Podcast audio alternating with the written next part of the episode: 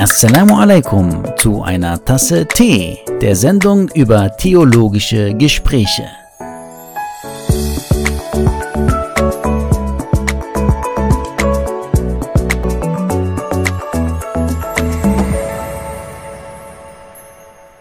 Heute darf ich eine Tasse Tee mit Bruder Hussein Özegus trinken. Er ist Verleger beim islamischen Verlag Islamika. Assalamu alaikum, Bruder Hussein. Assalamu alaikum. Äh, Bruder Hussein, gerne würde ich mit dir über ein aktuelles Thema sprechen. Millionen von Menschen pilgern nach Karbala zu Imam Hussein.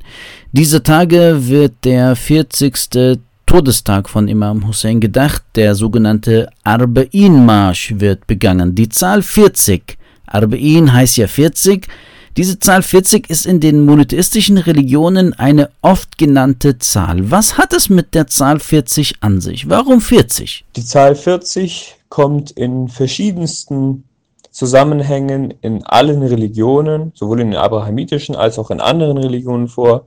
Sie hat mythische äh, Bedeutungen in Kulturen außerhalb dieser Religionen. Bis heute hat sie eine Bedeutung und die Bedeutung ist immer dieselbe. Die Bedeutung ist ein Abschluss, eine Vollständigkeit, eine Perfektion.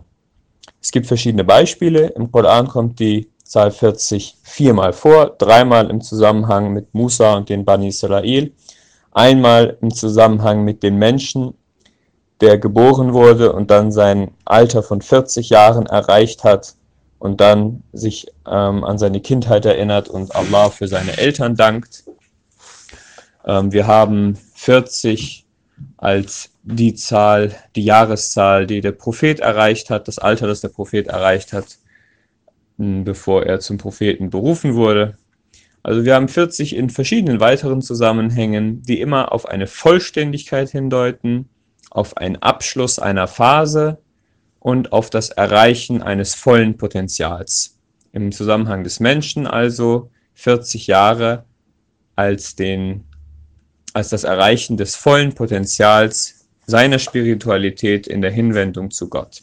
Und natürlich kennen wir 40 aus den verschiedenen Überlieferungen zu Arba'in, Arba'in von Imam Hussein und Arba'in auch von allen Verstorbenen, die den Abschluss des Abschieds bilden, also den Abschluss der Trauerphase nach dem Verscheiden eines Verstorbenen oder ganz besonders natürlich Arba'in ähm, von Ashura, also nach dem Martyrium von Imam Hussein in Karbala. Worauf basiert eigentlich diese Tradition am 40. Todestag von Imam Hussein nach Karbala zu pilgern. Gibt es dazu Quellen oder Personen, die es das erste Mal getan haben? Die Tradition des Arba'in-Marsch von Najaf nach Karbala oder allgemein von irgendwelchen Orten nach Karbala, sodass man zum Arba'in im Haram von Imam Hussein ankommt, basiert den Überlieferungen nach auf dem Menschen, der als erstes zum ersten Arba'in, also im Jahr von Ashura selbst, 61 nach der Hijra, am 20. Safar, 40 Tage nach Ashura,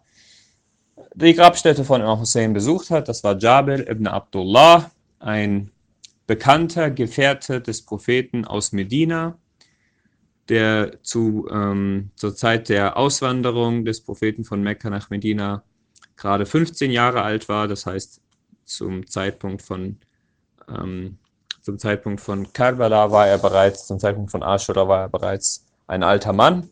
Und er hat Karbala nicht miterlebt, obwohl er ähm, ein Gefährte nicht nur des Propheten war, sondern nach ihm auch Imam Ali die ganze lange Zeit lang als Gefährte beigestanden hat und später auch Gefährte von Imam Hassan, Imam Hussein und sogar noch Imam Zain al-Abidin eben erlebt hat. 40 Tage nach Ashura ist Jabir ibn Abdullah ähm, in Karbala eingetroffen zum Arba'in und hat dort am Haram, beziehungsweise ein Haram gab es noch nicht, aber am Grab von Imam Hussein hat er sein Martyrium beweint. Und angeblich, nach einigen Aussagen, ist er dort auch zusammengetroffen mit weiteren Überlebenden oder mit Überlebenden von Ashura, die er dort ähm, ebenfalls getroffen hat. Und danach war es eine Tradition unter den Anhängern der Ahlul Bayt, immer zu Arba'in ähm, nach Karbala zu gehen. Und wir haben eine Ziara zu Arba'in, Ziyaratu Arba'in, überliefert von Imam Sadiq a.s. Und Imam Hassan al-Askari zählt die Verlesung der Ziyaratu Arba'in und die Ankunft bei Imam Hussein am Tag von Arba'in zu den fünf Zeichen eines Mu'mins. Und so hat es eine sehr starke Tradition, obwohl es über all die Jahrhunderte immer wieder unterdrückt wurde. Aber in unserer Zeit hat sich Arba'in zu einem gewaltigen Marsch internationaler Art entwickelt. Gibt es zu diesem Marsch einen bestimmten Ablauf? Du hast letztes Jahr an diesem Arba'in-Marsch teilgenommen. Wie, wie läuft so ein Marsch ab? Kannst du etwas äh, dazu sagen? Der Ablauf des Arba'in-Marschs in unserer Zeit sieht so aus, dass man sich drei, vier Tage vor Arba'in in Najaf versammelt, zum Haram von Imam Ali a.s.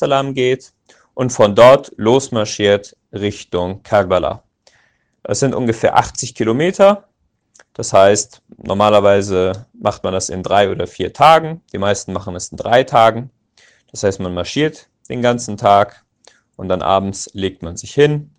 Es ist, äh, der ganze Marsch ist durchsetzt von, von Gesprächen, von Duas, von Latmias, von äh, Gebeten und einer spirituellen Atmosphäre zu Imam Hussein hinzulaufen. Es gibt weitere Strecken außer von Najaf. Es gibt einige wenige, die sogar von dem über 400 Kilometer entfernten Basra, also im ähm, tiefen Südosten des Iraks, loslaufen. Es gibt andere Routen, aber die häufigste Route, die bekannteste Route, die auch von den ganz Nicht-Einheimischen gewählt wird, ist die Route von Haram zu Haram, also von Imam Ali in Najaf zu Imam Hussein in Karbala.